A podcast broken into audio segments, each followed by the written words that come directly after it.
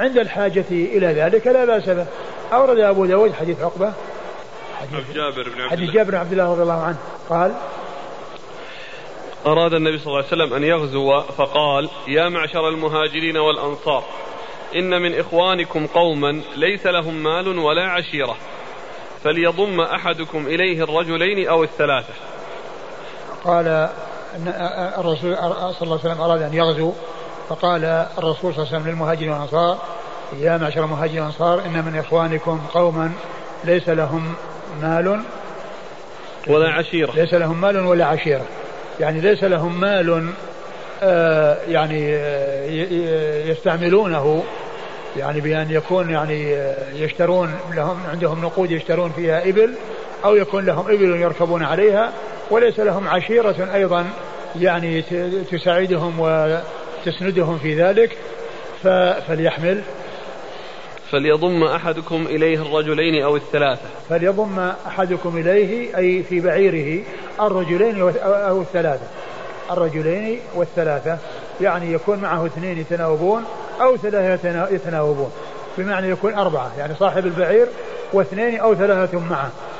فكان هذا الذي يكون له البعير لا يستفيد من بعيره إلا مثل ما يستفيد ذلك الذي يحمله وإنما يتعاقبون ويتناوبون ولكل واحد عقبة يعني نوبة تكون مثل آه تكون على حد سواء ويكون صاحب البعير آه مماثلا لذلك المحمول الذي آه مكنه من الجهاد وأن يركب على بعيره في بعض الأحيان. نعم. فما لأحدنا من ظهر يحمله إلا عقبة كعقبة يعني أحدهم. قال فضممت إلي اثنين أو ثلاثة. فقال قال ما لي إلا عقبة كعقبة أحدهم من جملي. نعم. آه فقال جابر فضممت آه إلي اثنين. نعم. أو ثلاثة. فظننت فظننت إلي, إلي اثنين أو ثلاثة. فظننت إلي اثنين أو ثلاثة فيكون هو الثالث أو الرابع. إما أن يكون هو الثالث وإما أن يكون الرابع. قال فما لي يعني آه، من من ظهر بعيري أو جملي إلا مثل مثل عقبة أحدهم. يعني هؤلاء الثلاثة أو الاثنان آه، لي مثل ما لهم.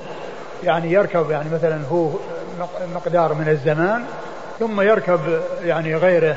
واحد من من الثلاثة الذين ضمهم إليه مقدار من الزمان وهكذا. وهم يتناوبون لأن الظهر قليل وأولئك يعني آه، آه، ضمهم إليه امتثالا لما أرشد إليه الرسول الكريم صلى الله عليه وسلم. نعم. العقبة النوبة نعم. يعني يتعاقبون يتناوبون. قال حدثنا محمد بن سليمان الأنباري. محمد بن سليمان الأنباري ثقة أخرجه أبو داود. صدوق. صدوق أخرجه أبو داود. عن عن عبيدة بن حميد. عن عبيدة بن حميد وهو صدوق ربما أخطأ. صدوق ربما أخطأ أخرج له البخاري وأصحاب السنن. البخاري وأصحاب السنن. عن الأسود بن قيس. عن الأسود بن قيس وهو ثقة نعم. أخرج له نعم أصحاب الكتب. أصحاب الكتب الستة. عن نبيح العنزي. عن نبيح العنزي وهو مقبول. أخرجه أصحاب السنن. أخرجه أصحاب السنن. عن جابر بن عبد الله. عن جابر بن عبد الله رضي الله تعالى عنهما وهو وهو صحابي جليل وهو أحد السبعة المعروفين بكثرة الحديث عن النبي صلى الله عليه وسلم. ونبيح هذا يعني ذكر الحافظ في ترجمته في تهذيب التثيب توثيقه عن ثلاثة وذكر أن أربعة صححوا حديثه. وما ذكر يعني كلاما فيه إلا من واحد. ومع ذلك قال فيه الحافظ مقبول. قال فيه مقبول مع أن ثلاثة وثقوه ويعني أربعة صححوا حديثه ابن خزيمة والترمذي وابن حبان والحاكم. والألباني صحح الحديث أو حسنه ما أدري. نعم. إيش بعده؟ باب في الرجل يغزو يلتمس, يلتمس الأجر والغنيمة. آه، في الدرس الماضي ذكرت أن فيما يتعلق بالأمور التي يعني يجوز له فيها ما يتعلق بالرمي ويتعلق بتأديب الفرس وبملاعبة الزوجة. وقلت أن أن أنني ذكرت يعني فائدة نقلتها في الفوائد المنتقاة من فتح الباري وكتب أخرى عن الحافظ بن حجر وأنه قال الأصل التنزه يعني في اللهو واللعب. يعني عن ما يعني آه، آه، إلا فيما في, في آه، إلا في في, في, في الأشياء التي يكون فيها ما ورد كمية قدرا و وكذا تقليلا لمخالفة النص تقليلا لمخالفة النص.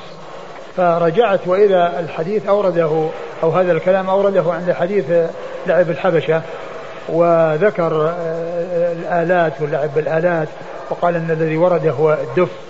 ثم يعني ذكر أن غيره يعني لا يستعمل ثم أتى بهذه القاعدة. ولم يتعرض للشيء الذي كنا فيه وهو ما يتعلق بالأمور الثلاثة.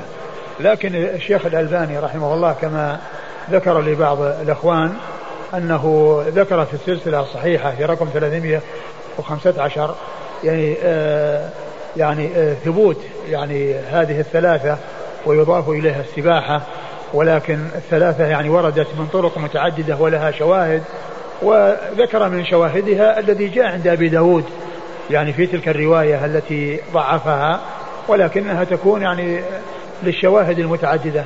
كما ذكر الأخ عبد الحكيم أيضا أن هناك في مسلم بلفظ يعني يلهو بسهمه أنه يعني يلهو بسهمه. فيكون يعني ذكر السهم واللهو بالسهم أيضا جاء في صحيح مسلم. قال الإمام أبو داود السجستاني رحمه الله تعالى باب في الرجل يغزو يلتمس الأجر والغنيمة. قال حدثنا أحمد بن صالح قال حدثنا أسد بن موسى قال حدثنا معاوية بن صالح قال حدثني ضمرة أن ابن زغب أن ابن زغب الإيادي حدثه قال نزل نزل علي عبد الله بن حوال الأزدي رضي الله عنه فقال لي بعثنا رسول الله صلى الله عليه وآله وسلم لنغنم على أقدامنا فرجعنا فلم نغنم شيئا وعرف الجهد في وجوهنا فقام فينا فقال اللهم لا تكلهم إلي فأضعف عنهم. ولا تكلهم إلى أنفسهم فيعجزوا عنها. ولا تكلهم إلى الناس فيستاثروا عليهم. ثم وضع يده على رأسي أو قال على هامتي. ثم قال يا ابن حوالة إذا رأيت الخلافة قد نزلت أرض المقدسة فقد دنت الزلازل والبلابل والأمور العظام والساعة. والساعة يومئذ أقرب من الناس من يدي هذه من رأسك. يقول الإمام أبو داود السجستاني رحمه الله تعالى باب في الرجل آه، يغزو يلتمس الأجر والغنيمة. سبق أن مر بنا أن الإنسان إذا كان قصده الدنيا فإنه لا يحصل أجرا. وإن حصل شيئا من الدنيا فهو نصيبه. الشيء الذي أراده حصل له وقد لا يحصل له ما يريد. وقد لا يحصل له ما يريد. وقد مر بعض الأحاديث في ذلك. ومنها حديث الرجل الذي قال ليس له إلا ليس لا أجد له في الدنيا والآخرة إلا هذه الدنانير الثلاثة. وكذلك الرجل الذي قال هو أجير حتى آخر قطرة من دمه. وأما إذا كان الإنسان خرج للجهاد في سبيل الله وأراد إعلاء كلمة الله وإذا حصل غنيمة يعني يريد أن يكون له نصيب منها فإن هذا لا بأس به. المحذور أن تكون الدنيا هي القصد وهي المرادة. أما إذا كان الإنسان أراد خير الدنيا والآخرة أراد الآخرة وأراد خير الدنيا فالله تعالى قال عن عن المؤمنين الذين أثنى عليهم ومنهم من يقول ربنا آتنا في الدنيا حسنة وفي الآخرة حسنة وقنا عذاب النار. ربنا آتنا في الدنيا حسنة وفي الآخرة حسنة وقنا عذاب النار. فالغنيمة المحذور فيها أن يكون الإنسان هي قصده وأنه يريد الدنيا ولا ولا يريد الآخرة.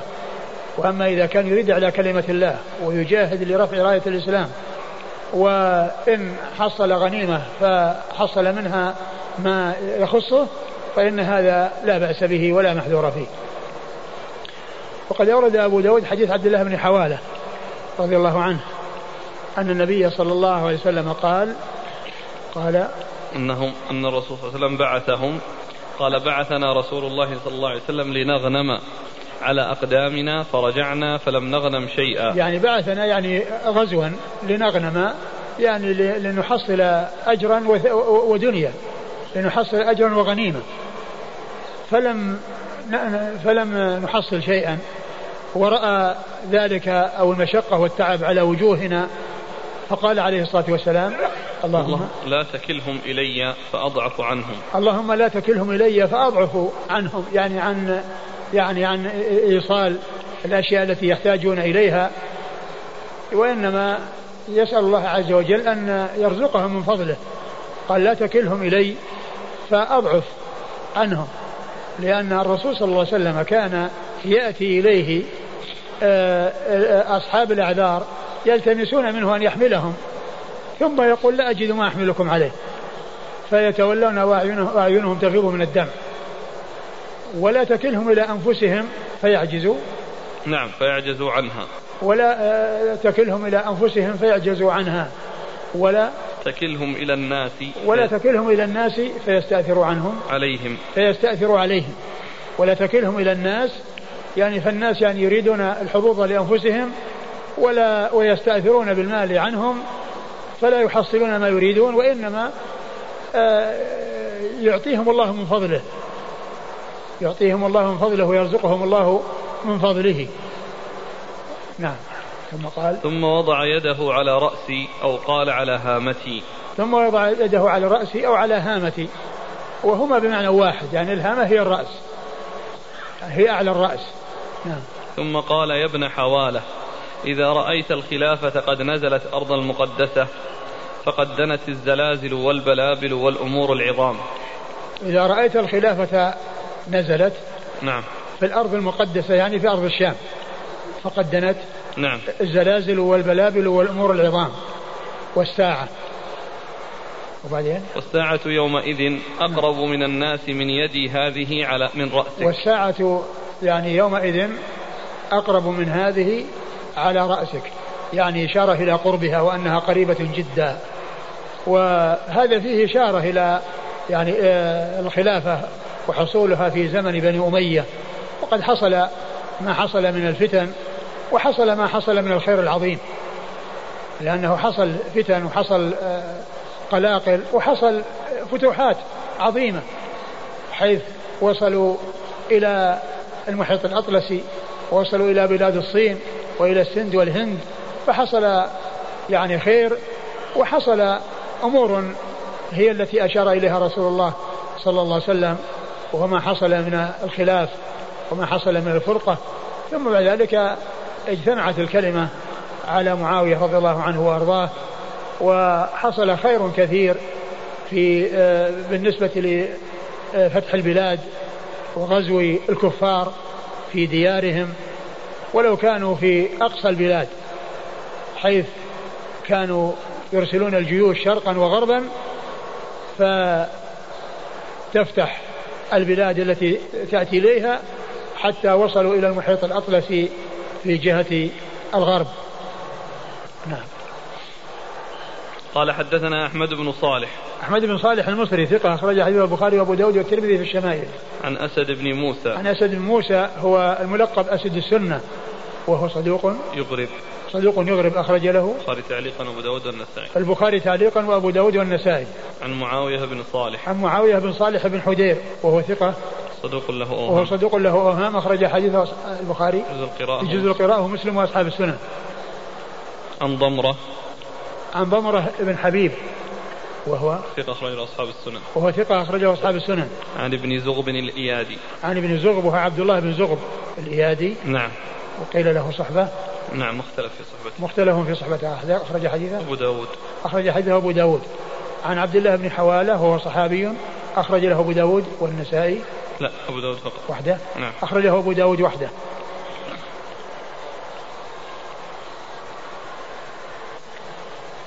قال أبو داود عبد الله بن حوالة حمصي. قال أبو داود عبد الله بن حوالة حمصي. أي أنه من أهل الشام من أهل حمص. نعم. قال رحمه الله تعالى باب في الرجل يشري نفسه.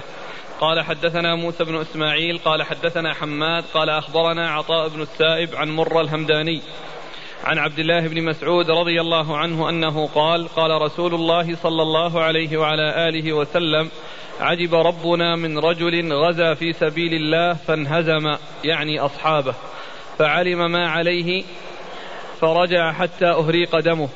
فيقول الله تعالى لملائكته انظروا إلى عبدي رجع رغبة فيما عندي وشفقة مما عندي حتى أهريق دمه.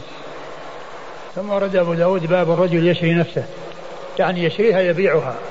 الشراء هنا بمعنى البيع. ومن الناس من يشري نفسه ابتغاء مرضات الله يعني يبيعها.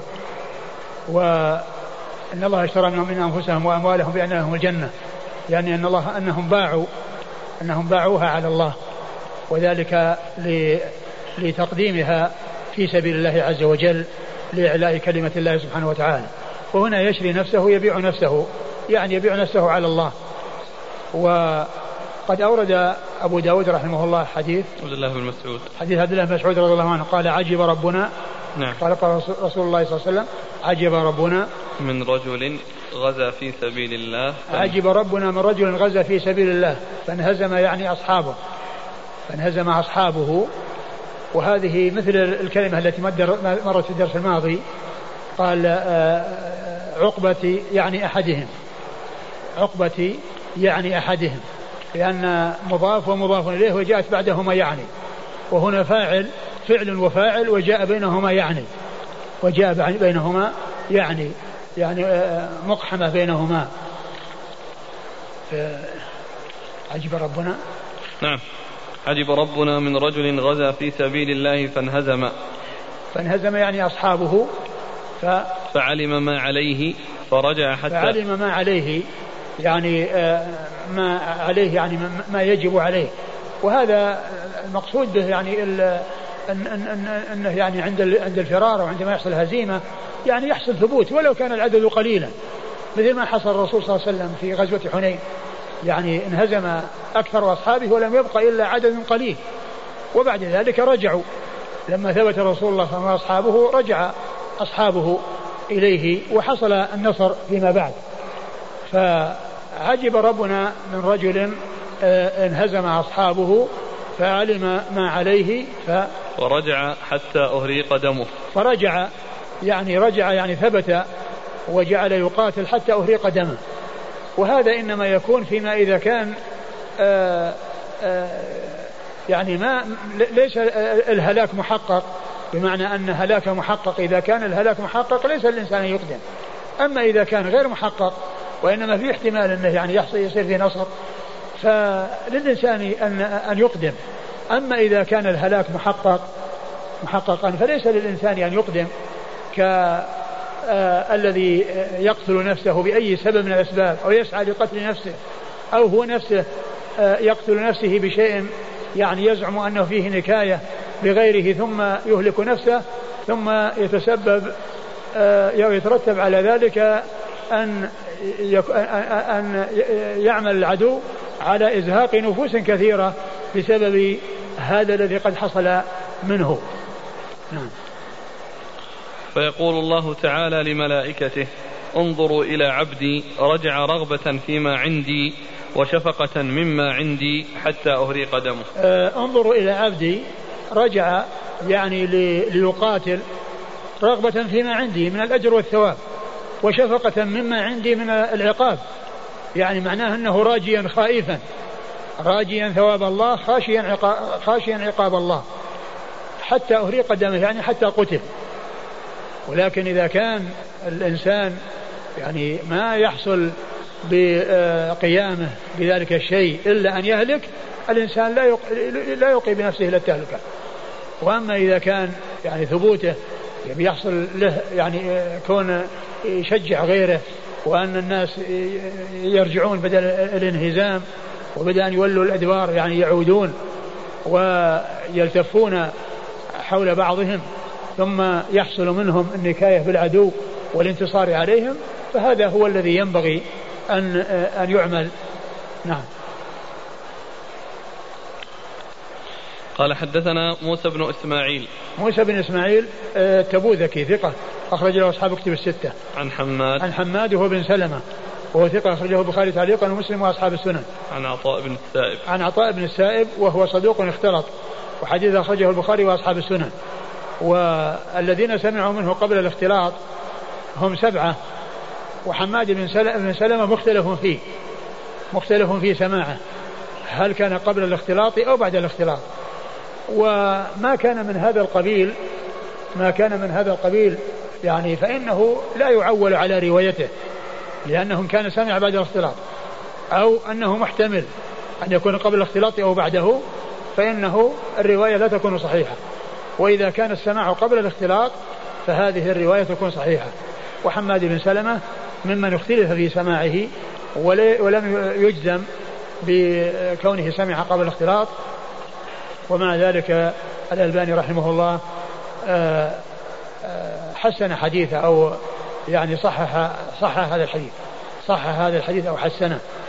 فلا أدري هل يعني ذلك لشواهد أو لأمور أخرى وأما من حيث آه، آه، آه، رواية عطاء بن السائب فهو ممن اختلف فيه.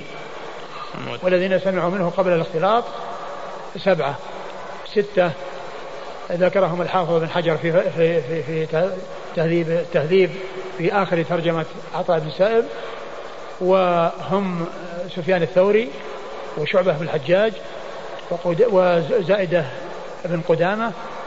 ومعاوية بن وزهير بن معاوية وحماد بن زيد وأيوب السختياني والأعمش.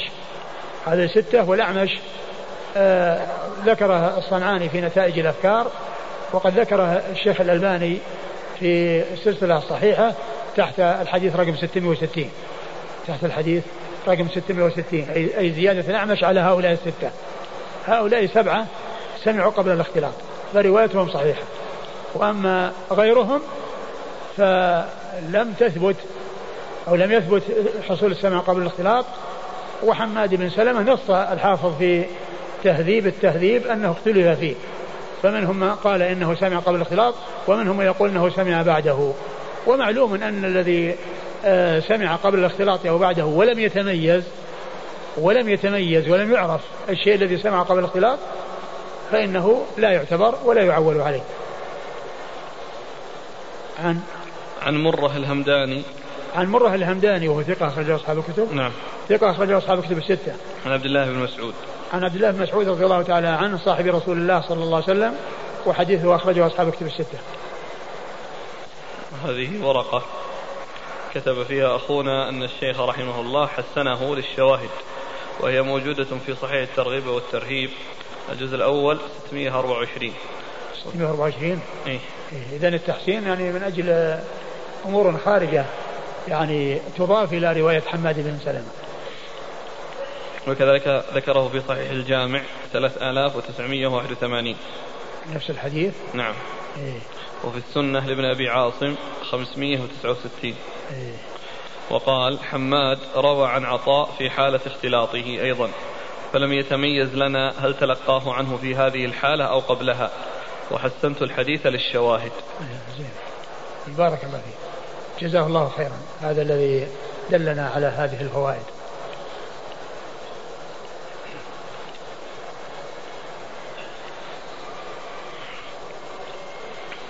قال رحمه الله تعالى باب في من يسلم ويقتل مكانه في سبيل الله عز وجل.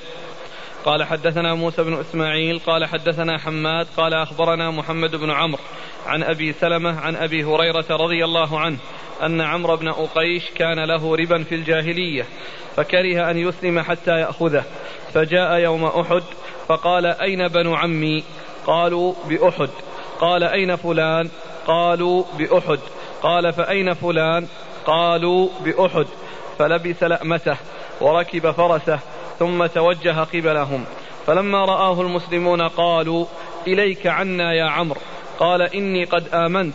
فقاتل حتى جرح. فحمل إلى أهله جريحا فجاءه سعد بن معاذ. فقال لأخته سليه حمية لقومك أو غضبا لهم أم غضبا لله؟ فقال بل غضبا لله ولرسوله. فمات فدخل الجنة وما صلى لله صلاة. ثم ورد أبو داود باب الرجل يسلم. في من يسلم ويقتل مكانه في سبيل في من يسلم ويقتل مكانه في سبيل الله. يعني من حين يعني ما يسلم؟ يعني دخل في الإسلام ثم آه، جاهد. يعني حصلت الوقعة بمعنى أنه ما حصل وقت يعني آه، يؤدي شيء من أعمال الإسلام. أسلم وجاهد ومات. في ذلك الجهاد فإنه يكون من أهل الجنة لأنه دخل في الإسلام ومات على خير. ف آه، أورد أبو داود حديث أبي هريرة. حديث أبي هريرة أن عبد الله بن قيش عمرو. عمرو بن أقيش نعم. عمرو بن قيش كان, كان له ربا في الجاهلية فكره أن يسلم قبل أن يأخذه لأنه أخر يعني أراد أن يأخذ الربا قبل أن يسلم. لأنه إذا أخذ الربا وهو كافر فيبقى يعني الذي بيده يسلم عليه. كالذي يكون عنده يعني شيء من الخمر ومن قيم الخمر أو يبيع الخمر من قيمها فإن أنها له أن يبقي عليها لأن الإسلام يجب ما قبله. فجاء يوم يوم أحد. نعم. فقال أين أين بنو عمي. أين بنو عمي؟ قالوا في أحد. أين فلان؟ قالوا في أحد. فلبس لامته وهي قيل أنها هي الدرع الذي تتقى به السهام وقيل إنه السلاح وهو أعم من الدرع ثم إنه ذهب ولما أقبل على المسلمين قالوا إليك إليك عنا يا عمرو.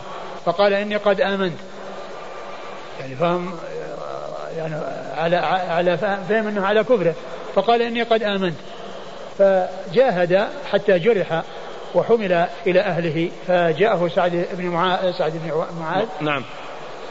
سعد بن معاذ فقال لأخته سليه هل قتاله حمية أو عصبية؟ حمية لقومك أو غضبا لهم أو غضبا لله. حمية حمية أو غضبا لهم أو غضبا لله. فقال بل لله ولرسوله صلى الله عليه وسلم فمات فدخل الجنة. نعم. فمات فدخل الجنة ولم يصلي صلاة. يعني أنه ما تمكن من أن يصلي. ما تمكن من أن يصلي.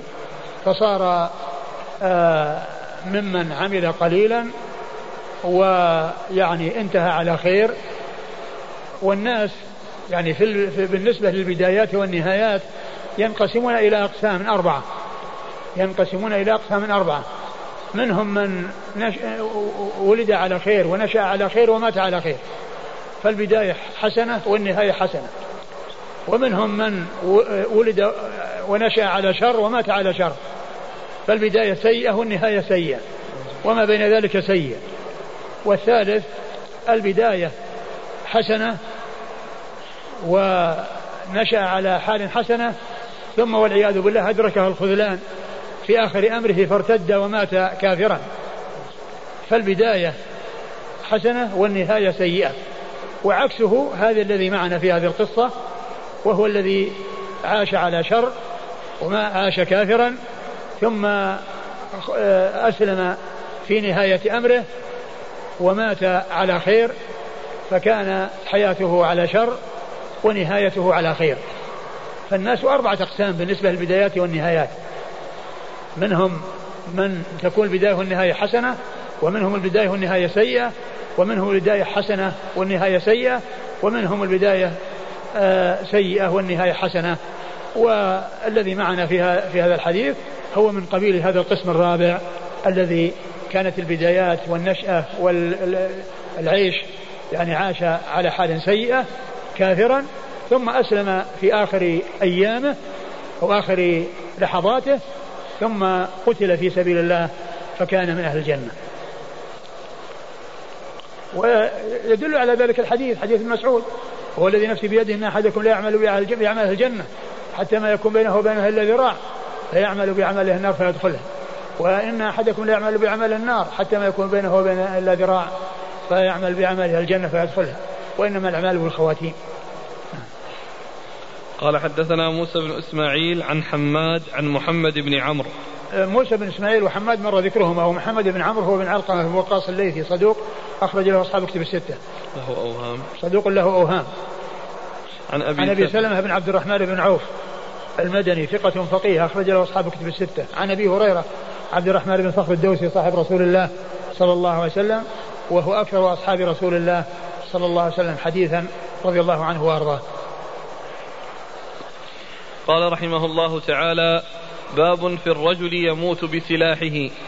قال حدثنا أحمد بن صالح قال حدثنا عبد الله بن وهب قال أخبرني يونس عن ابن شهاب قال أخبرني عبد الرحمن وعبد الله بن كعب بن مالك. قال أبو داود قال أحمد كذا قاله يعني ابن وهب. وعنبسة يعني ابن خالد. جميعا عن يونس قال أحمد والصواب عبد الرحمن بن عبد الله. أن سلمة بن الأكوع رضي الله عنه قال لما كان يوم خيبر قاتل أخي قتالا شديدا فارتد عليه سيفه فقتله. فقال أصحاب رسول الله صلى الله عليه وآله وسلم في ذلك وشكوا فيه. رجل مات بسلاحه. فقال رسول الله صلى الله عليه وآله وسلم مات جاهدا مجاهدا. قال ابن شهاب ثم سألت ابنا لسلمة بن الأكوع فحدثني عن أبيه بمثل ذلك غير أنه قال قال رسول الله صلى الله عليه وآله وسلم كذبوا مات جاهدا مجاهدا فله أجره مرتين. ثم أورد أبو داود رحمه الله هذه الترجمة وهي باب الرجل يموت بسلاحه, يموت بسلاحه.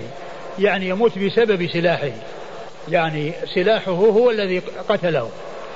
بمعنى أنه أمضى به يعني يريد غيره فارتد عليه فأثر فيه ومات بسبب ذلك. فلا يقال إنه قاتل نفسه لأنه ما أراد قتل نفسه وإنما أراد قتل الكفار فارتد عليه سيفه فقتله. فلا يعتبر ممن قتل نفسه.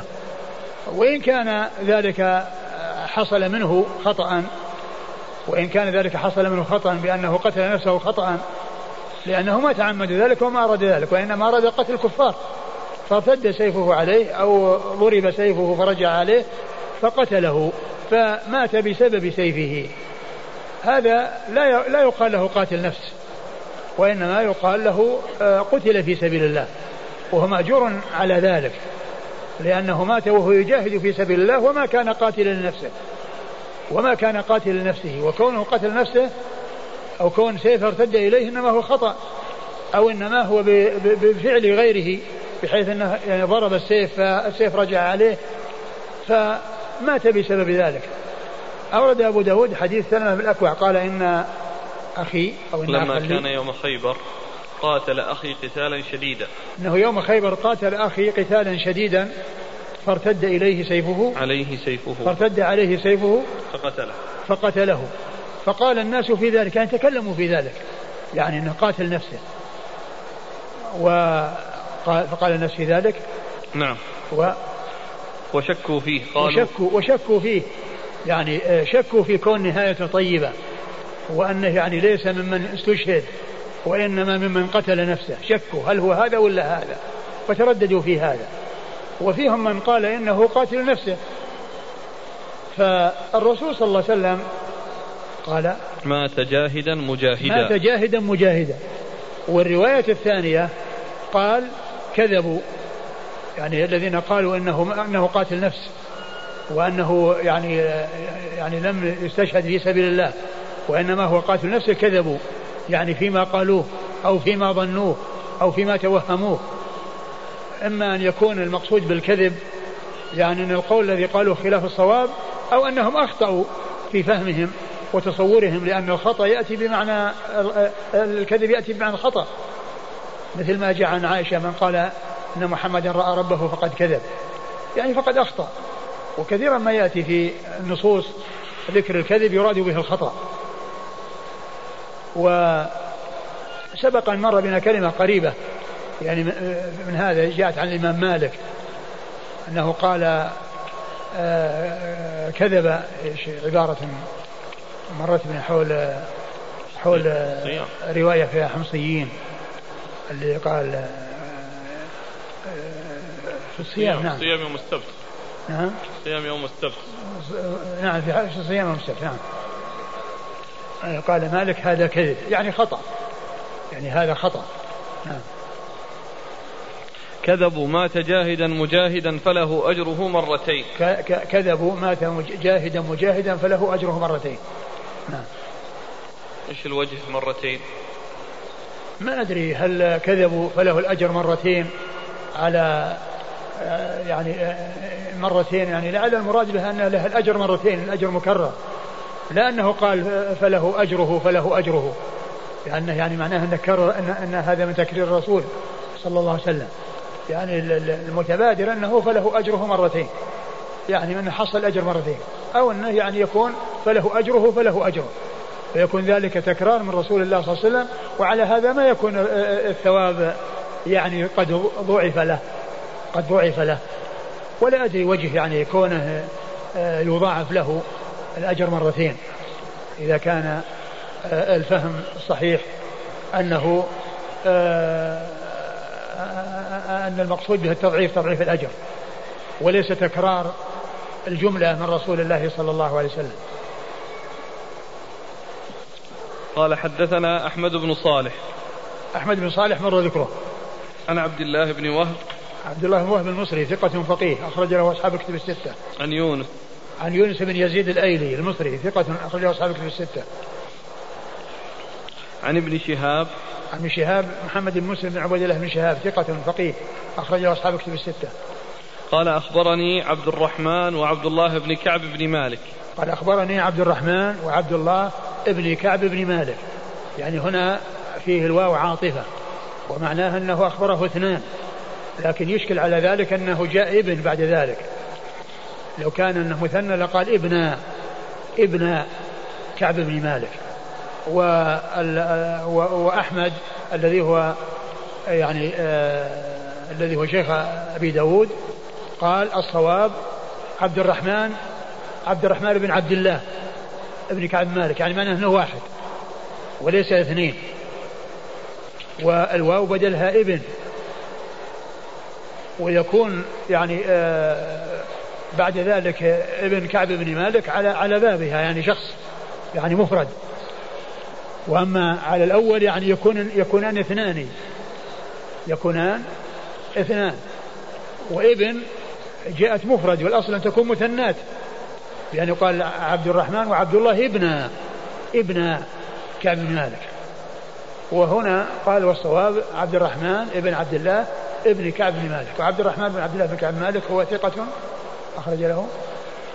البخاري ومسلم وأبو داود النسائي البخاري ومسلم وأبو داود النسائي قال أبو داود قال أحمد كذا قال هو يعني ابن وهب وعنبسة يعني ابن خالد. عنبسة بن خالد. صدوق رجل البخاري وأبو داود. اللي هو عنبسة؟ صدوق رجل البخاري؟ وابو داود. وأبو داود. جميعا عن يونس. قال أحمد والصواب عبد الرحمن بن عبد الله أن سلمة بن الأكوع. سلمة بن الأكوع صاحب رسول الله صلى الله عليه وسلم وحديثه أخرجه أصحاب الكتب الستة. قال ابن شهاب ثم سألت ابنا لسلمة بن الأكوع فحدثني عن أبيه بمثل ذلك. قال ثم سألت ابنا لسلمة الأكوع بن الأكوع فحدثني عن أبيه بمثل نعم. ذلك. نعم. بمثل ذلك وقال خاب كذبوا. نعم. وقال كذبوا. مات جاهدا مجاهدا مرتين. فله أجره مرتين. مات مات جاهدا. مات جاهدا مجاهدا. جاهدا فله أجره مرتين. نعم. ابنا لسلم بن الأكوع. آه هو الظاهر يقول الحافظ أنه إياس بن سلمة. وهو ثقة أخرج أصحاب الكتب. آه وعلى كل يكون هو شاهد. يعني معناه أنه يكون فيه طريقين. الطريقة التي فيها عبد الرحمن بن آه، عبد الله. بن عبد, عبد الرحمن بن عبد الله والطريقة الثانية الذي هو ابن لسلمة بن الأكوع. نعم.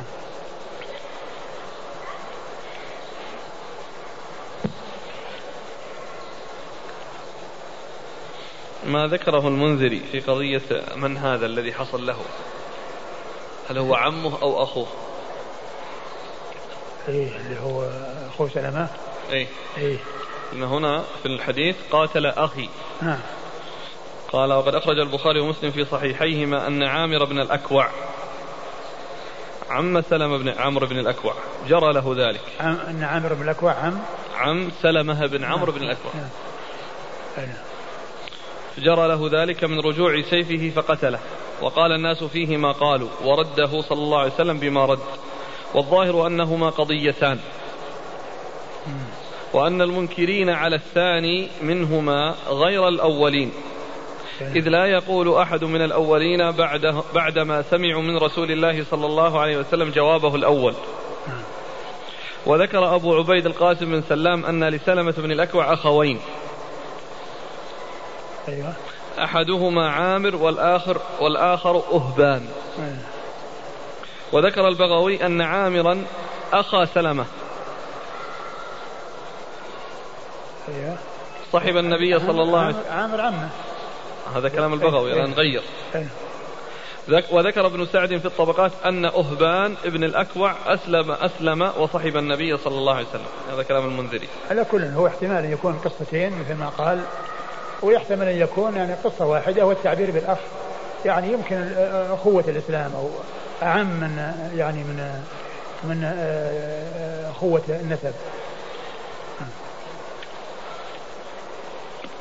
قال حدثنا هشام بن خالد الدمشقي قال حدثنا الوليد عن معاوية بن أبي أو, أو أخوة قرابة يعني أخص من أخوة الإسلام. أخوة قرابة. نعم. أخوة قرابة يعني تشمل آه، الأخ يعني والعم. نعم. قال حدثنا هشام بن خالد الدمشقي قال حدثنا الوليد عن معاوية بن أبي سلام عن أبيه عن جده أبي سلام عن رجل من أصحاب النبي صلى الله عليه وآله وسلم أنه قال أغرنا على حي من جهينة فطلب رجل من المسلمين رجلا منهم فضربه فأخطأه وأصاب نفسه بسيف بالسيف. فقال رسول الله صلى الله عليه وآله وسلم أخوكم يا معشر المسلمين. فابتدره الناس فوجدوه قد مات. فلفه رسول الله صلى الله عليه وآله وسلم بثيابه ودمائه وصلى عليه ودفنه. فقالوا يا رسول الله أشهيد هو؟ قال نعم وأنا له شهيد. ثم ورد أبو داود حديث رجل. رجل من أصحاب النبي صلى الله عليه وسلم أن رجلا قال أغرنا على حي من جهينة. قال أغرنا على حي من جهينة فطلب رجل من المسلمين رجل من الكفار نعم. فضربه فرجع إليه سيفه فقتله.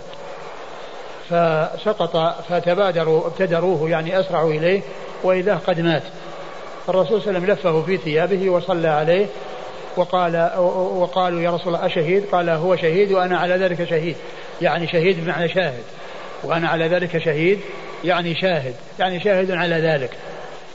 والحديث في إسناده رجل مجهول الذي هو سلام والد معاوية بن سلام و فهو غير صحيح من حيث الإسناد لأن فيه رجل مجهول هو سلام والد معاوية بن سلام. نعم.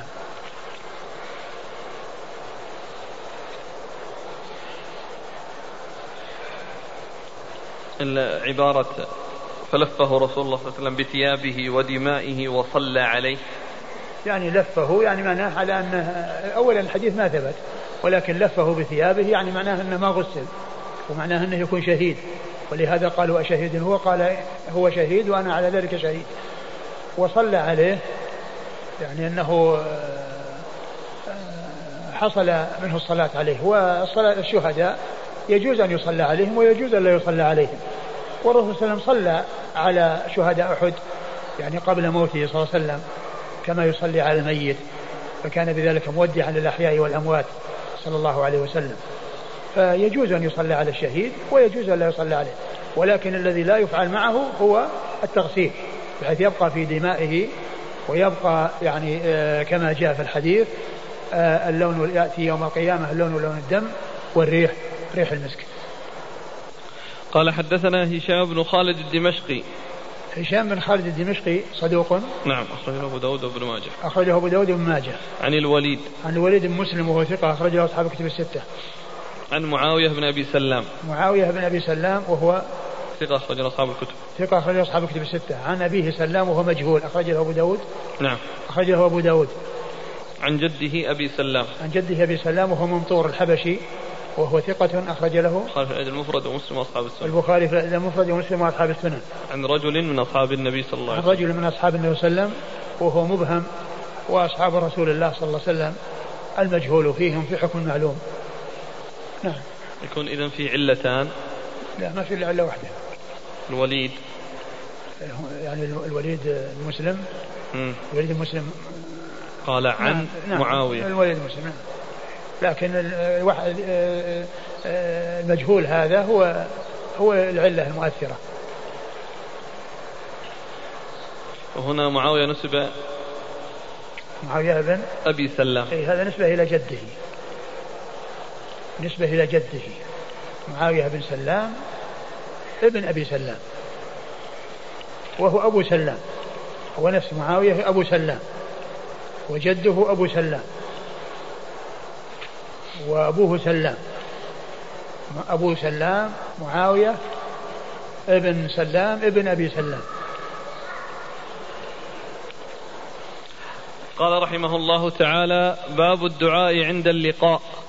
قال حدثنا الحسن بن علي قال حدثنا ابن أبي مريم قال حدثنا موسى بن بن يعقوب الزمعي عن أبي حازم عن سهل بن سعد رضي الله عنهما أنه قال قال رسول الله صلى الله عليه وآله وسلم ثنتان لا تردان أو قلما تردان. الدعاء عند النداء وعند البأس حين يلحم بعضهم بعضا. قال موسى وحدثني رزق بن سعيد بن عبد الرحمن عن أبي حازم عن سهل بن سعد عن النبي صلى الله عليه وآله وسلم أنه قال ووقت المطر. ثم ورد أبو داود هذه الترجمة باب باب الدعاء عند اللقاء. عند اللقاء. الدعاء أي دعاء المجاهدين عند اللقاء لقاء الكفار. التقاء المسلمين والكفار للقتال في سبيل الله.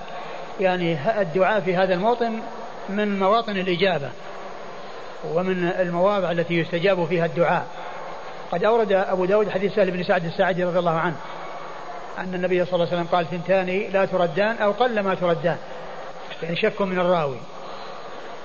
آه، الدعاء عند النداء. الدعاء عند النداء الأذان. النداء هو الأذان. وعند وعند البأس حين يلحم بعضهم بعضا. وعند البأس يعني اللي هو شدة البأس حين يلحم بعضهم بعضا يعني حين يلتحم المسلمون مع الكفار يقتتلون في سبيل الله عز وجل فإن الدعاء في هذه الحالة يكون مجابا. نعم. ثم الدعاء عند النداء. عند النداء عند الأذان. عند. اي وش فيه؟ يعني الذي يبدو أنه يعني عنده يعني إما قبله أو أو معه أو بعده. ومعلوم أنه جاء بعده يعني أدعية ولكنها خاصة بالرسول صلى الله عليه وسلم. وهو دعاء سؤال الله الوسيلة وكذلك الصلاة على النبي صلى الله عليه وسلم. لكن يعني هذا يفيد أن الإنسان إذا دعا يعني في هذه الحال فإنه من أوطن من مواطن الدعاء ولكن ليس هناك دعاء مخصوص يعني آه، معين بحيث الإنسان آه، يلتزمه. وإنما إذا سأل يعني آه، في أمر من الأمور الطيبة يرجوها من الله عز وجل فإن ذلك من مواطن الدعاء كما جاء في هذا الحديث عن رسول الله صلى الله عليه وسلم. وفي الطريق الآخر وقت المطر. الطريق الآخر وقت المطر وهذا لم يصح لأن رزق هذا ابن عبد الرحمن بن سعيد. عبد الرحمن بن سعيد بن عبد الرحمن هذا مجهول. فهذه الطريقة الثانية التي فيها الدعاء عند المطر هذه لم تثبت لوجود هذا الرجل المجهول فيها. أبو داود. أخرج له أبو داود. قال حدثنا الحسن بن علي. الحسن بن علي الحلواني ثقة أخرجه أصحاب الكتب الستة إلا النسائي. عن ابن أبي مريم. عن ابن أبي مريم هو سعيد بن الحكم بن أبي مريم ثقة اخرجه أصحاب كتب الستة. عن موسى بن يعقوب الزمعي. عن موسى بن يعقوب الزمعي هو وهو صدوق سيء الحفظ. نعم. صدوق سيء الحفظ أخرج له البخاري في المفرد وأصحاب السنن. البخاري في المفرد وأصحاب السنن. عن أبي حازم. عن أبي حازم وهو سلمة من دينار وهو ثقة أخرجه البخاري. أصحاب الكتب. أخرجه أصحاب الكتب الستة. عن سهل بن سعد. عن سهل بن سعد الساعدي رضي الله عنه. صاحب رسول الله صلى الله عليه وسلم وحديثه أخرجه أصحاب الكتب الستة. قال موسى وحدثني رزق بن سعيد بن عبد الرحمن. رزق بن سعيد بن عبد الرحمن مجهول أخرج له أبو داود. أبو داود. عن أبي حازم عن سهل بن سعد. عن أبي حازم عن سهل بن سعد وقد مر ذكرهما. أخونا يسأل عن وعند البأس حين يلحم بعضهم بعضا. يقول هل يصلح أن القائد يدعو والجيش يؤمن. لا وإنما كل يدعو. كل يدعو.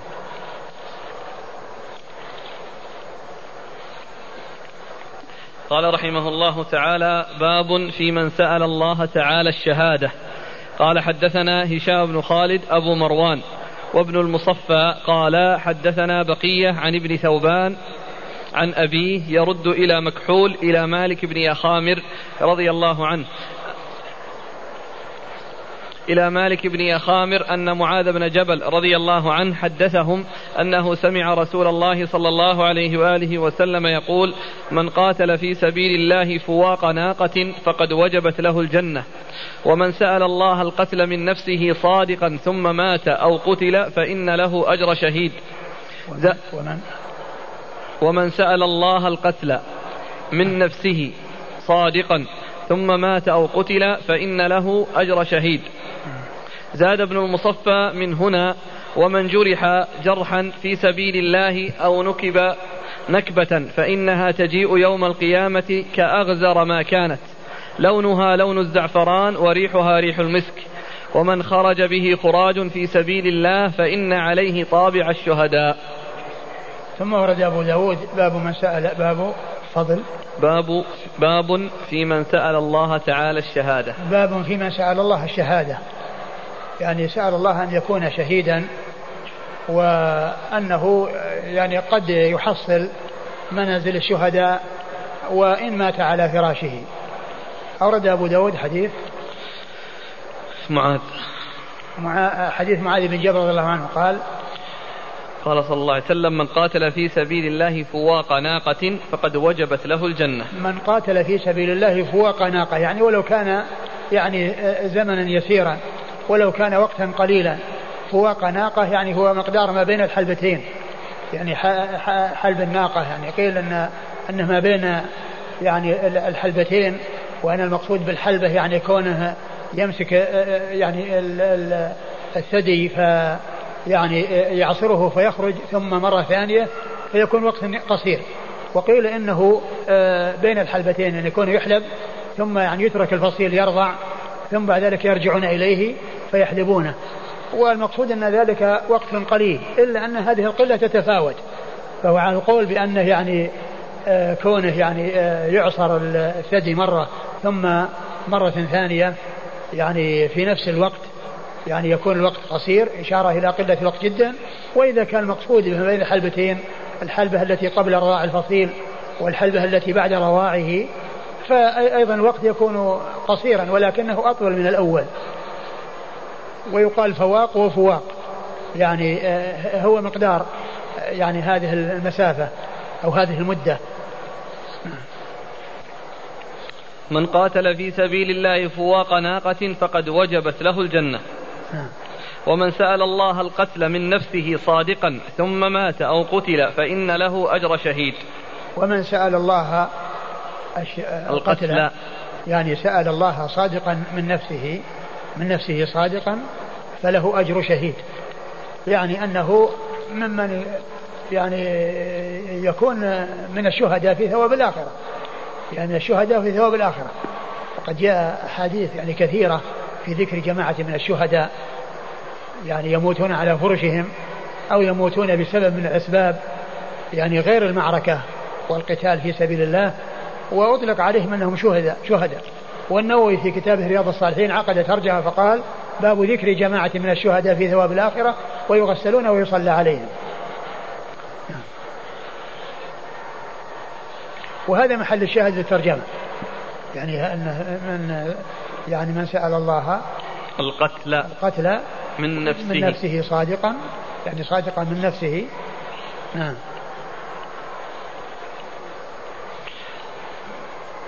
زاد ابن المصفى من هنا ومن جرح جرحا أو جرحا في سبيل الله أو نكب نكبة فإنها تجيء يوم القيامة كأغزر ما كانت. لونها لون الزعفران وريحها ريح المسك. ثم قال ومن هنا زاد المصفى. يعني ما قبل ذلك متفق عليه بين ابن المصفى وبين هشام, هشام بن خالد. هشام بن خالد. وما بعد ذلك ممن انفرد به ابن المصفى. ممن انفرد به ابن المصفى الذي هو الشيخ الثاني لأبي داود. الشيخ الثاني لأبي داود. قال ومن, ومن جرح جرحا في سبيل الله أو نكب نكبة. ومن جرح جرحا في سبيل الله أو نكب نكبة جاء اللون لون الزعفران والريح ريح المسك. اللون لون الزعفران والريح ريح المسك. يعني أنه يكون شهيدا وأنه يأتي وعليه هذا الأثر الذي هو دليل على شهادته في سبيل الله.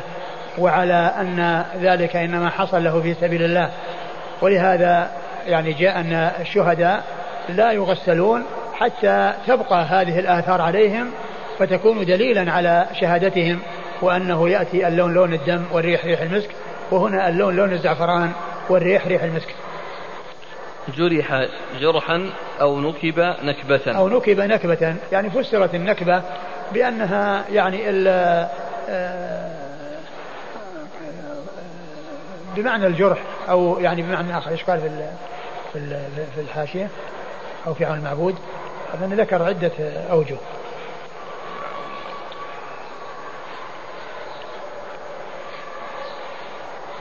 نعم. هذا يصل إلينا.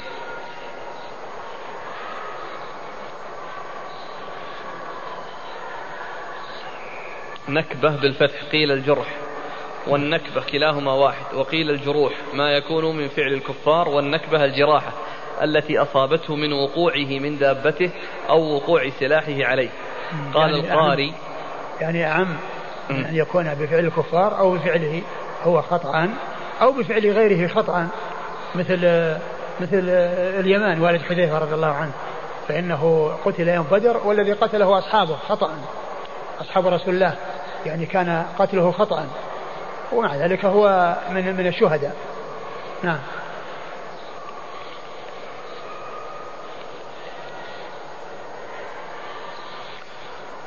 في شيء آخر غير هذا قال؟ حول هالمعنى أو بعضهم يقول يعم الحوادث. النكبة تعم الحوادث. نعم. آه كأغزر ما كانت. تجيء يوم القيامة كأغزر. كأغزر ما كان يعني أكثر أكثر انصباب آه، آه، الدم. ومن خرج ومن خرج به خراج في سبيل الله فإن عليه طابع الشهداء. ومن خرج به خراج يعني دمل فإن عليه طابع الشهداء يعني آه، مثل الخاتم يعني علامة علامة الشهادة. يعني معناه وهذا يوضح معنى النكبة التي مرت وأنه يعني إذا كان أن أن أن, أن يعني أنه يعني بشيء بسقوطه أو بحصول يعني شيء في جسده وإن لم يكن بفعل الكفار. فإنه يكون ذلك أيضا يكون شهيد. وليس ذلك خاصا فيما إذا كان بفعل الكفار. نعم. قال حدثنا هشام بن خالد أبو مروان. هشام بن خالد هو الذي مر ذكره. مر ذكره؟ هشام بن خالد؟ نعم. نعم هشام بن خالد أبو مروان. وابن المصفى. الدمشقي هو الدمشقي. نعم, نعم. وابن المصفى. وابن المصفى محمد المصفى وهو صدوق له أوهام أخرج أبو داود والنسائي بن ماجه. صدوق له أوهام أخرج أخرج له أبو داود والنسائي. أبو داود والنسائي وابن ماجه. عن بقية. عن بقية بن الوليد وهو صدوق أخرج له البخاري تعليق ومسلم وأصحاب السنن عن ابن ثوبان. عن ابن ثوبان وهو عبد الرحمن بن ثابت بن ثوبان وهو صدوق يخطئ. صدوق يخطئ أخرج له البخاري في المفرد وأصحاب السنن البخاري في المفرد وأصحاب السنن عن أبيه ثابت بن ثوبان وهو ثقة أخرج البخاري في الأدب المفرد وأبو داود والترمذي وابن ماجه. ثقة أخرجه البخاري في الأدب المفرد وأبو داود والترمذي وابن ماجه. يرد إلى مكحول. يرد إلى مكحول يعني يضيف إلى مكحول أو يسند إلى مكحول ومكحول هو الشامي وهو ثقة أخرجه البخاري في جزء في جزء القراءة ومسلم وأصحاب السنن. إلى مالك بن يخامر. إلى مالك يعني ويرده أيضا إلى مالك بن يخامر وهو مخضرم ويقال له صحبة. مخضرم يعني أدرك الجاهلية والإسلام ولم يرى النبي صلى الله عليه وسلم أو أنه رآه فيكون صحابيا. أخرج أخرج له؟ البخاري وأصحاب السنن أخرج البخاري وأصحاب السنن. عن معاذ بن جبل. عن معاذ بن جبل رضي الله عنه صاحب رسول الله صلى الله عليه وسلم وحديثه أخرجه أصحاب الكتب الستة. إسناد. الحديث آه، الحديث صححها الألباني.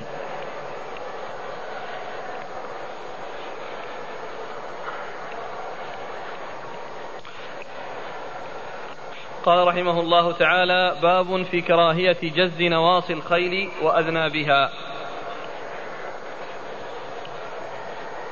نقرأ ولا؟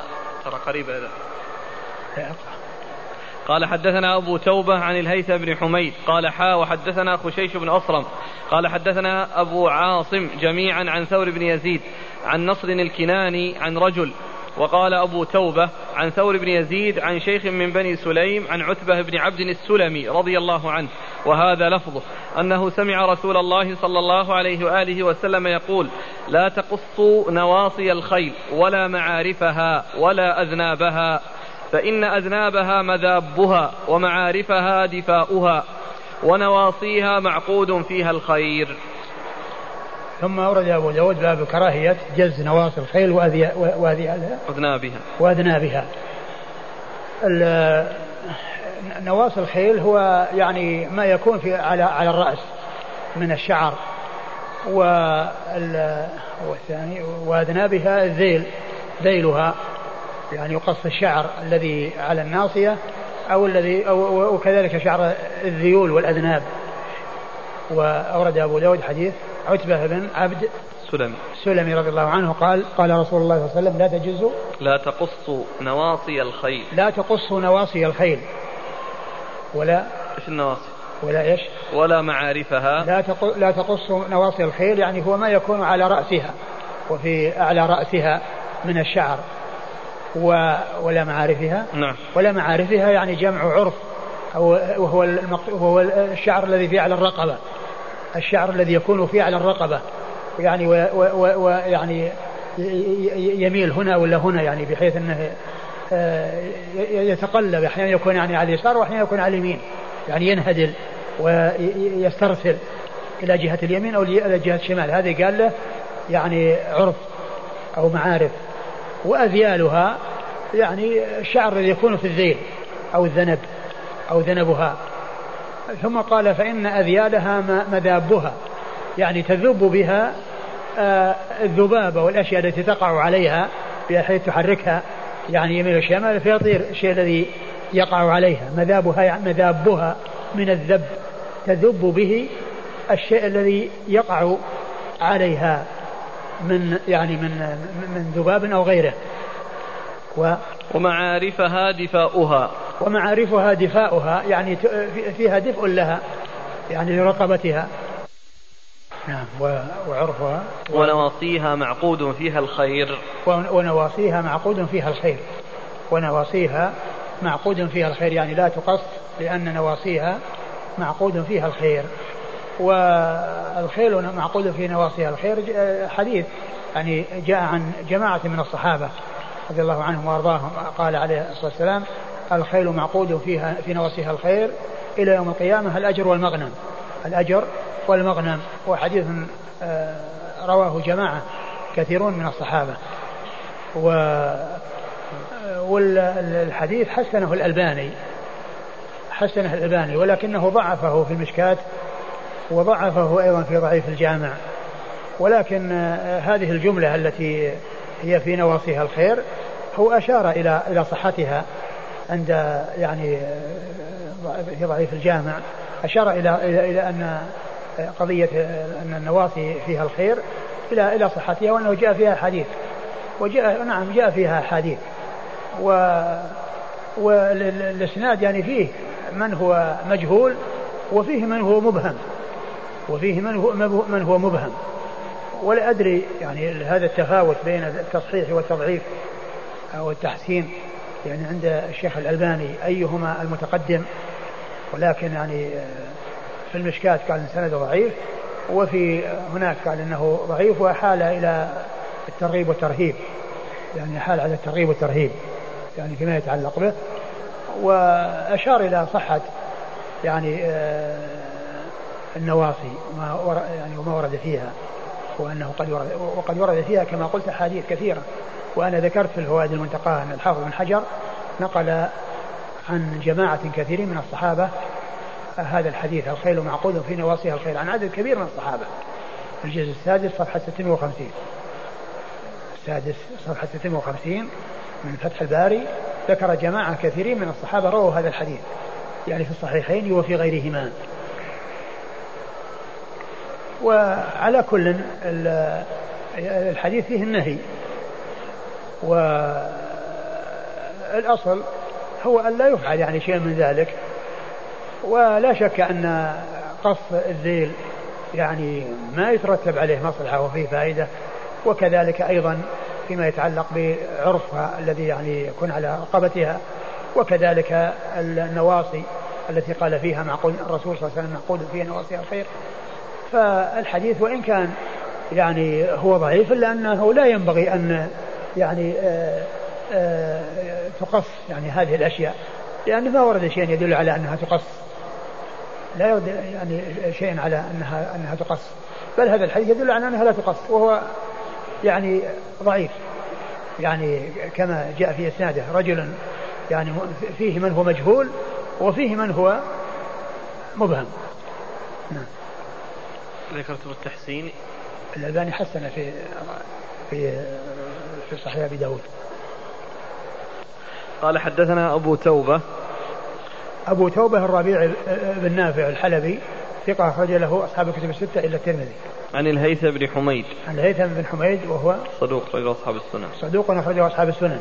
قال حاوى حدثنا خشيش بن أصرم. قال حاوى حدثنا خشيش بن أصرم وهو ثقة أخرجه أبو داود والنسائي. عن أبي عاصم. عن أبي عاصم وهو النبيل الضحاك بن مخلد النبيل مشهور بلقبه النبيل ومشهور بكنيته أبو عاصم وهو ثقة أخرجه أصحاب كتب الستة. عن ثور بن يزيد. عن ثور بن يزيد وهو ثقة أخرج له البخاري وأصحاب السنة. عن نصر الكناني. عن نصر الكناني هو مجهول أخرج له أبو داود. أخرج له أبو داود. عن رجل. عن رجل وهو مبهم. وقال أبو توبة عن ثور بن يزيد عن شيخ عن شيخ من بني سليم. وقال أبو توبة يعني طريقا آخر يعني آه قال قال أبو توبة الذي هو الشيخ الأول. قال أبو توبة هو الشيخ الأول. قال عن ثور بن يزيد عن, عن ثور بن يزيد عن شيخ من سليم. شيخ من سليم. من بني سليم. من بني سليم. م. عن شيخ من بني سليم. وهذا أيضا مبهم. نعم. عن عتبة بن عبد السلمي. عن عتبة بن عبد السلمي وهو صحابي أخرج له أبو داود بن ماجه. أخرجه أبو داود وابن ماجه. إيش الباب اللي بعده؟ باب فيما يستحب من ألوان الخيل. والله تعالى أعلم وصلى الله وسلم وبارك على عبده ورسوله نبينا محمد وعلى آله وأصحابه أجمعين. جزاكم الله خيرا وبارك الله فيكم ونفعنا الله بما قلتم. آه نمشي ولا في في مجال؟ لا في مجال إن شاء الله. آه حد آه نزول المطر الدعاء عند نزول المطر. ما أعلم أقول ما أعلم يعني فيه يعني شيء يدل على على على يعني أنه محل استجابة. أخونا جزاه الله خير يقول جاء الحديث عند الشافعي في الأم في الجزء الأول 223 اطلبوا إجابة الدعاء عند التقاء الجيوش وإقامة الصلاة ونزول المطر. قال الألباني الحديث له شواهد من حديث ابن عمر وأبي أمامة. خرجتها في التعليق الرغيب. الجزء الأول 116 وهي وإن كانت مفرداتها ضعيفة إلا أنها إذا ضمت إلى بعضها يتقوى ويرتقي إلى مرتبة الحسن. وصحيح الجامع 3078 صحيح الترغيب والترهيب 260 وصحيح ابن خزيمة الجزء الأول 219 يعني اللي هي منها المطر؟ إيه. بارك الله فيك. جزاه الله خيرا. لكن يعني يقول إيش؟ شو يقول الألباني؟ إيش يقول؟ وهي وإن كانت مفرداتها ضعيفة إلا أنها إذا ضم بعضها إلى بعض تتقوى وترتقي إلى مرتبة الحسن. أيوه. بس. والأماكن إيش هي؟ آه في التعليق الرغيب تعليق على الترهيب والترهيب. آه. يعني هذا ما طلع إلى الآن. وش هو؟ اللي هو التعليق. اللي طلع صحيح الترغيب والترهيب يعني. في صحيح الترغيب والترهيب 260 ذكرها؟ إيه يقول ك... صحيح؟ صحيح الترغيب والترهيب؟ لا الكلام هذا قال من التعليق الرغيب الجزء م. الأول 116 م. لكن أحال على التصحيح أن الشيخ صحه في صحيح الجامع م. وفي صحيح الترغيب والترهيب وفي صحيح ابن خزيمة صحيح الترغيب والترهيب فين؟ 260 م. وهذا اللي هو صحيح الجامع وين؟ 3078 3078 إيش؟ وصحيح ابن خزيمة أيضا الجزء الأول 219 قال الإمام أبو داود السجستاني رحمه الله تعالى باب فيما يستحب من ألوان الخيل.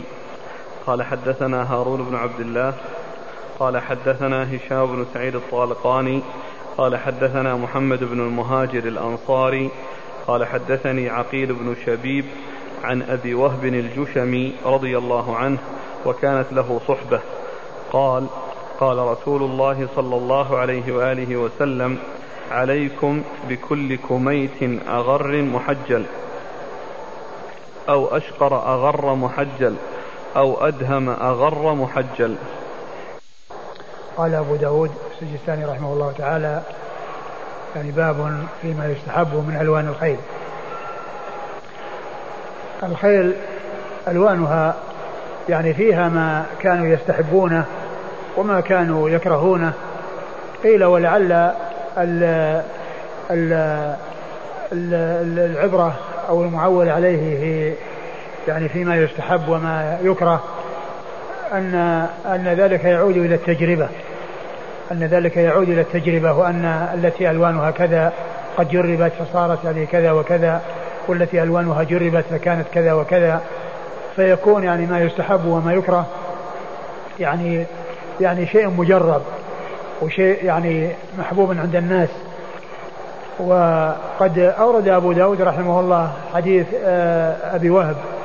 أبي وهب ليش؟ الجشمي الجشمي رضي الله عنه أن النبي صلى الله عليه وسلم قال قال عليكم بكل كميت أغر محجل. عليكم بكل كميت أغر محجل. عليكم يعني ترغيب.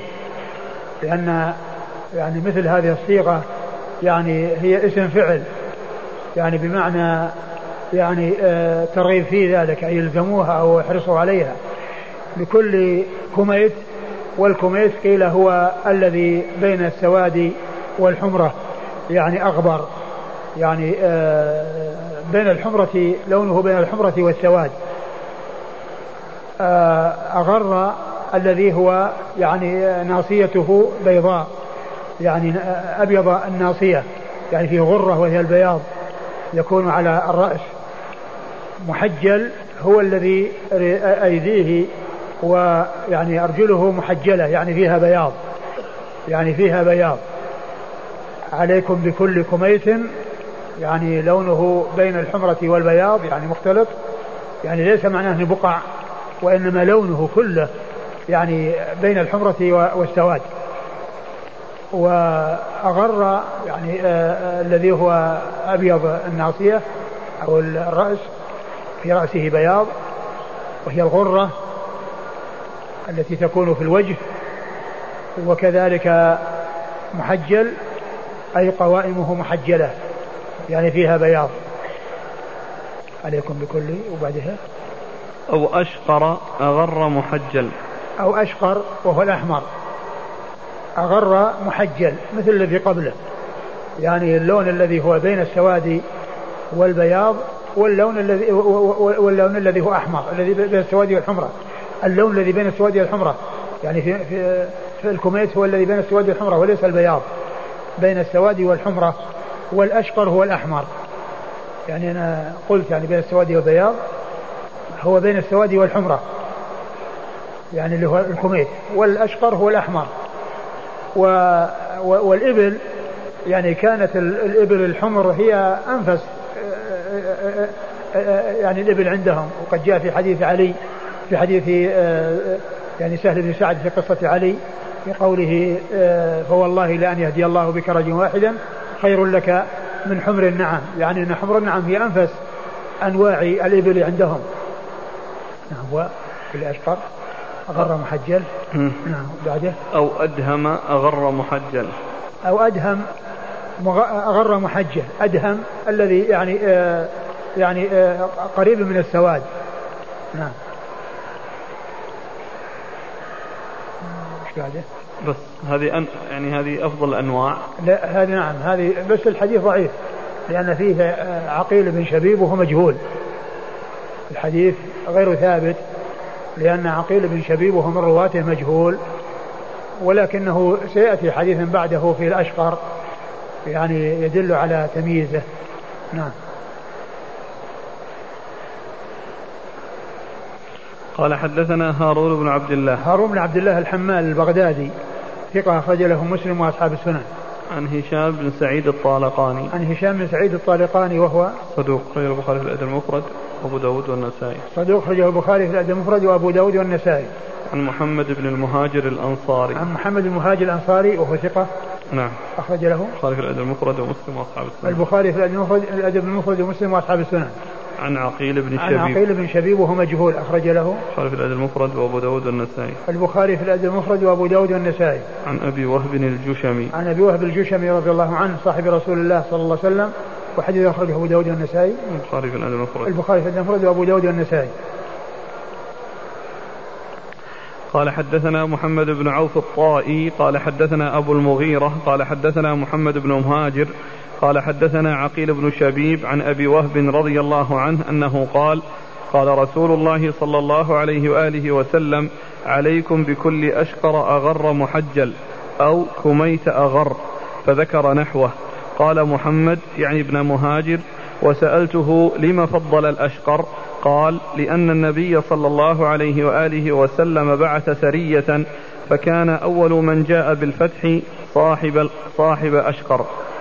ثم ورد أبو داود الحديث من طريق أخرى وفيه ما في الذي قبله وفيه أن أن أنه محمد المهاجر سأل من؟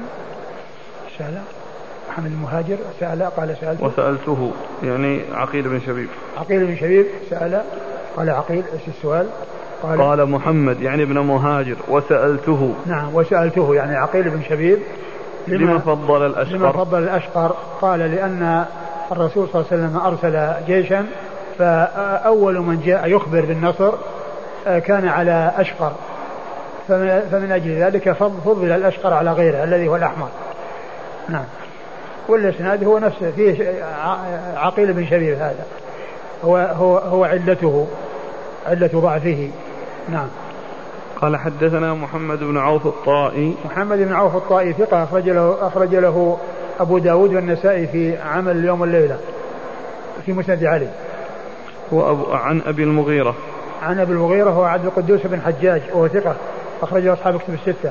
عن محمد بن مهاجر عن عقيل بن شبيب عن أبي وهب. وقد مر ذكرهم. قال حدثنا يحيى بن معين قال حدثنا حسين بن محمد عن شيبان عن عيسى بن علي عن أبيه عن جده بن عباس رضي الله عنهما. أنه قال قال رسول الله صلى الله عليه وآله وسلم يمن الخيل في شقرها. ثم ورد أبو داود حديث عبد الله بن عباس رضي الله عنهما أن النبي صلى الله عليه وسلم قال يمن الخيل في شقرها.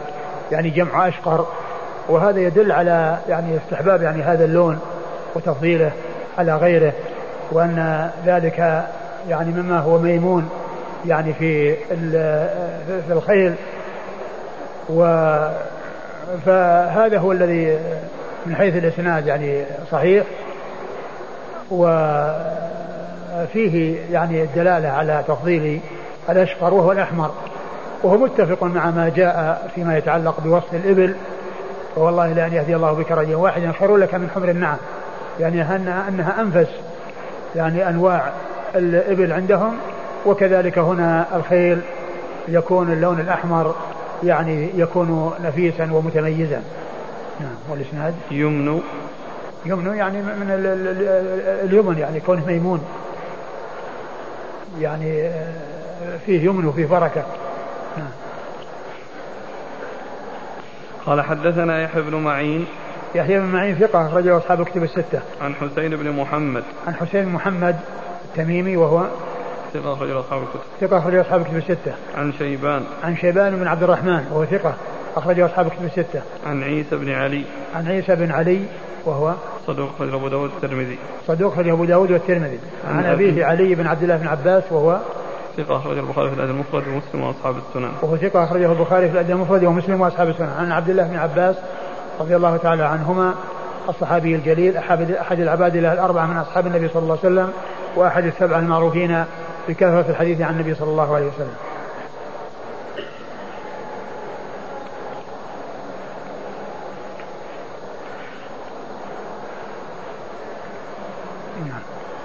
قال رحمه الله تعالى باب هل تسمى الأنثى من الخيل فرسا؟ قال حدثنا موسى بن مروان الرقي قال حدثنا مروان بن معاوية عن أبي حيان التيمي قال حدثنا أبو زرعة عن أبي هريرة رضي الله عنه أن رسول الله صلى الله عليه وآله وسلم كان يسمي الأنثى من الخيل فرسا. ثم ورد أبو داود هذه الترجمة هل تسمى الأنثى من الخيل فرسا؟ نعم تسمى فرسا. والفرس في اللغة يطلق على الذكر والأنثى. الذكر والأنثى كلها قالها فرس. فهو يعني مذكر مؤنث يطلق على الذكر والأنثى. ويأتي في الأحاديث كثيرا الضمائر إلى الفرس مذكرة ومؤنثة. تأتي مذكرة ومؤنثة. لا برجوع ضمير إليها ولا بالفعل الذي يكون قبلها ويكون مؤنثا. ف يعني يستدل على الشيء هل هو مذكر أو مؤنث؟ أو مذكر ومؤنث برجوع الضمائر إليه أو بالإشارة إليه إشارة المذكر أو إشارة المؤنث أو أو ال ال كذلك الفعل الماضي إذا كان يعني آه، فيه التأنيث بعده تاء التأنيث أو بدون تاء التأنيث. فهذا من الأشياء التي يستدل بها على التذكير والتأنيث. وفي القاموس الفرس مذكر ومؤنث. مذكر ومؤنث. وقد أورد أبو داود رحمه الله آه، حديث أبي هريرة. أبي هريرة أن النبي صلى الله عليه وسلم كان يسمي الأنثى من الخيل فرسا الأنثى من الخيل فرسا كان يسميها فرسا يعني فهذا يدل على تسمية الأنثى فرسا وفي اللغة الفرس يطلق على الذكر والأنثى الذكر من الخيل قال له فرس والأنثى من الخيل يقال لها فرس. قال حدثنا موسى بن مروان الرقي. موسى بن مروان الرقي مقبول. نعم. أخرج له. أبو داود والنسائي بن ماجه. أبو داود والنسائي بن ماجه.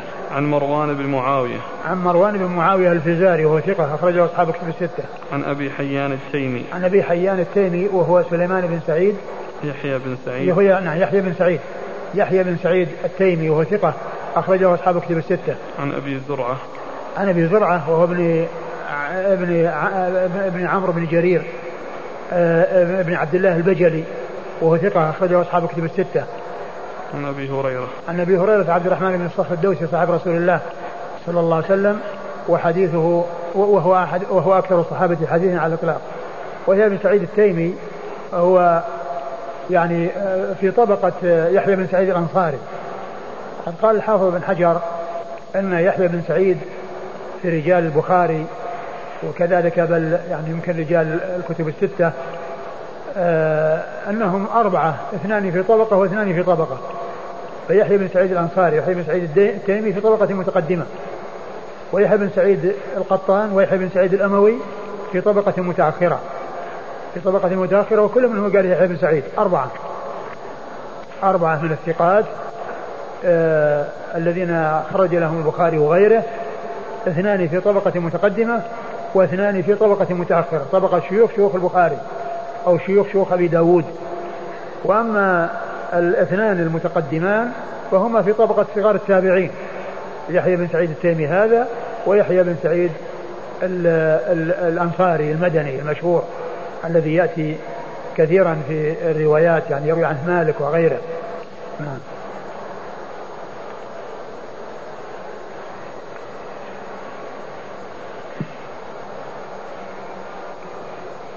قال رحمه الله تعالى باب ما يكره من الخيل. قال حدثنا محمد بن كثير قال أخبرنا سفيان عن سلم هو ابن عبد الرحمن عن أبي زرعة عن أبي هريرة رضي الله عنه أنه قال كان النبي صلى الله عليه وآله وسلم يكره الشكال من الخيل والشكال يكون الفرس في رجله اليمنى بياض وفي يده اليسرى بياض أو في يده اليمنى وفي رجله اليسرى. قال أبو داود أي مخالف. ثم أورد أبو داود باب ما يكره من الخيل. من الخيل. باب ما يكره من الخيل يعني من أنواع الخيل وألوانها فأورد أبو داود حديث أبي هريرة. حديث أبي هريرة رضي الله عنه أن النبي صلى الله عليه وسلم كان يكره الشكال من الخيل. ثم قال والشكال من الخيل أن تكون اليد اليمنى فيها بياض والرجل اليسرى أو اليد اليسرى والرجل اليمنى. قال أبو داود مخالف يعني أن آه، آه، كل يد يعني آه، مخالفة للرجل يعني تكون هذه يمنى وهذه يسرى أو هذه يسرى وهذه يمنى. يعني ما تكون كل منهما يمنى أو كل منهما يسرى يعني معناه أنها فيها فيها تخالف بين يعني هذا وهذا. والمشهور والمعروف يعني عند العرب أن الشكال في الخيل أن تكون ثلاث قوائم يعني آه، محجلة وواحدة مطلقة يعني ليس فيها بياض.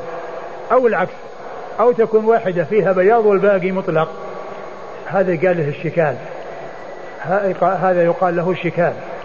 والحديث إذا يعني لو يعني آه، يعني قال قال بعضهم إن إن إن هذا يحتمل أن يكون ليس من النبي صلى الله عليه وسلم وأنه من غيره. وعلى هذا فيكون خلاف ما هو مشهور عند العرب. يعني هذا هذا التفسير. فيكون يعني مناح على أنه من غير النبي صلى الله عليه وسلم، أما لو كان من غير النبي صلى الله عليه وسلم فيكون يعني الأمر فيه واضح أن هذا لكن الذي ذكره في القاموس والذي يقال عنه الشكال هو أن تكون ثلاث أرجل يعني من اليدين والرجلين محجلة والواحدة غير محجلة. أو العكس بأن تكون ثلاث يعني آه واحدة محجلة والباقيات الثلاث مطلقة يعني لا تحجيل فيها. وقيل أن أنه يحتمل أن يكون هذا نوع مجرب فوجد أنه يعني بليد وأنه ليس يعني يعني ليس فيه آه آه قوة وليس فيه يعني تميز. وقيل يحتمل وقيل الله الحكمة يعني مجهولة يعني لا تعلم والله تعالى أعلم نعم قال حدثنا محمد بن كثير محمد بن كثير العبدي ثقة أخرجه أصحاب الكتب الستة. عن سفيان. عن سفيان هو الثوري ثقة أخرج له أصحاب الكتب الستة. عن سلم هو ابن عبد الرحمن. سلم بن عبد الرحمن هو صدوق أخرجه مسلم وأصحاب السنن. صدوق أخرجه مسلم وأصحاب السنن. عن أبي زرعة عن أبي هريرة. عن أبي زرعة عن أبي هريرة وقد مر ذكرهما. قال رحمه الله تعالى باب ما يؤمر به من القيام على الدواب والبهائم. قال حدثنا عبد الله بن محمد النفيلي قال حدثنا مسكين يعني ابن بكير قال حدثنا محمد بن مهاجر عن ربيع بن يزيد عن أبي كبشة السلولي عن سهل بن الحنظلية رضي الله عنه أنه قال مر رسول الله صلى الله عليه وآله وسلم ببعير قد لحق ظهره ببطنه. فقال اتقوا الله في هذه البهائم المعجمة. فاركبوها صالحة وكلوها صالحة. ثم ورد أبو داود باب ما يؤمر به من القيام على الدواب والبهائم. باب ما يؤمر به من القيام على الدواب والبهائم. يعني من القيام عليها برعايتها والإحسان إليها وعدم الحاق الضرر بها وعدم إيذائها. هذا هو المقصود من الترجمة. أورد أبو داود حديث سهل بن الحنظلي. سهل بن الحنظلي رضي الله عنه أن النبي صلى الله عليه وسلم مر مر ببعير نعم. قد لحق ظهره ببطنه يعني من الجوع ومن الهزال بحيث لصق بطنه بظهره. و وهو في الحقيقة يعني الأوضح أن يقال لحق بطنه بظهره لأن ظهره يعني ثابت. وإنما بطنه هو الذي يعني أحيانا يلحق بظهره فيرتفع لهزاله وأحيانا ينزل لأكله ولكثرة آه، يعني ما يحصل له فيكون بطنه لحق بظهره يعني لهزاله لهزاله وقلة أكله. فقال فقال قد لحق ظهره ببطنه. نعم. فقال اتقوا الله في هذه البهائم المعجمة. اتقوا الله في هذه البهائم المعجمة يعني التي لا تنطق ولا تعبر عن حاجتها ولا تقول إنها فعل بها كذا وكذا. ما تخاطب الناس معجمة. يعني لا تفصح عما في نفسها. فأمر الرسول صلى الله عليه وسلم بتقوى الله تعالى فيها. وذلك بأن يحسن إليها ولا يساء إليها. وذلك بأن تؤتى حقها. وترعى يعني حق رعايتها وتعطى ما تحتاج إليه ويصرف عنها ما يسوءها ولا تؤذى. هذا هو المقصود بتقوى الله عز وجل في البهائم. تقوى الله في البهائم المعجمة. كلوها صالحة. اركبوها صالحة وكلوها صالحة. اركبوها صالحة. اركبوها صالحة و وكلوها. اركبوها صالحة. يعني أن أنها يعني قد أحسنتم إليها وأنها قوية وأنها يعني قد أحسن إليها وكلوها صالحة أيضا كذلك. نعم. قال حدثنا عبد الله بن محمد النفيلي. عبد الله بن محمد النفيلي ثقة أخرجه البخاري وأصحاب السنن. عن مسكين يعني ابن بكير. عن مسكين يعني ابن بكير وهو صدوق يخطئ أخرج البخاري ومسلم وأبو داود والنسائي. صدوق يخطئ البخاري وأبو داود والنسائي. البخاري ومسلم. البخاري ومسلم وأبو داود والنسائي. عن محمد بن مهاجر عن ربيعة بن يزيد. محمد بن مهاجر مر ذكره؟ ربيعة بن يزيد ثقة أخرجه أصحاب كتب الستة. عن أبي كبشة السلولي. عن أبي كبشة السلولي وهو ثقة أخرج البخاري وأبو داود والترمذي والنسائي. ثقة أخرجه البخاري وأبو داود والترمذي والنسائي. عن سهل بن الحنظلية. عن سهل بن الحنظلية رضي الله عنه وحديثه أخرجه. البخاري في الأدب المفرد وأبو داود والنسائي. البخاري في الأدب المفرد وأبو داود والنسائي.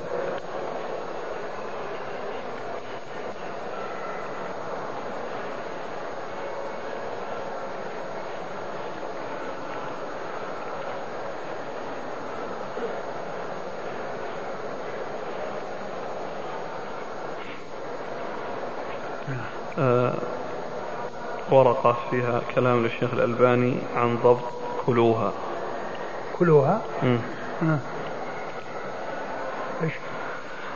يقول الشيخ رحمه الله تعالى كلوها قيدوها بضم الكاف من الأكل وعليه جرى المناوي في شرح هذه الكلمة فإذا صحت الرواية بذلك فلا كلام وإلا فالأقرب عندي أنها كلوها بكسر الكاف. من وكل يكل كل أي اتركوها. هذا هو المتبادر من سياق الحديث ويؤيده الحديث المتقدم.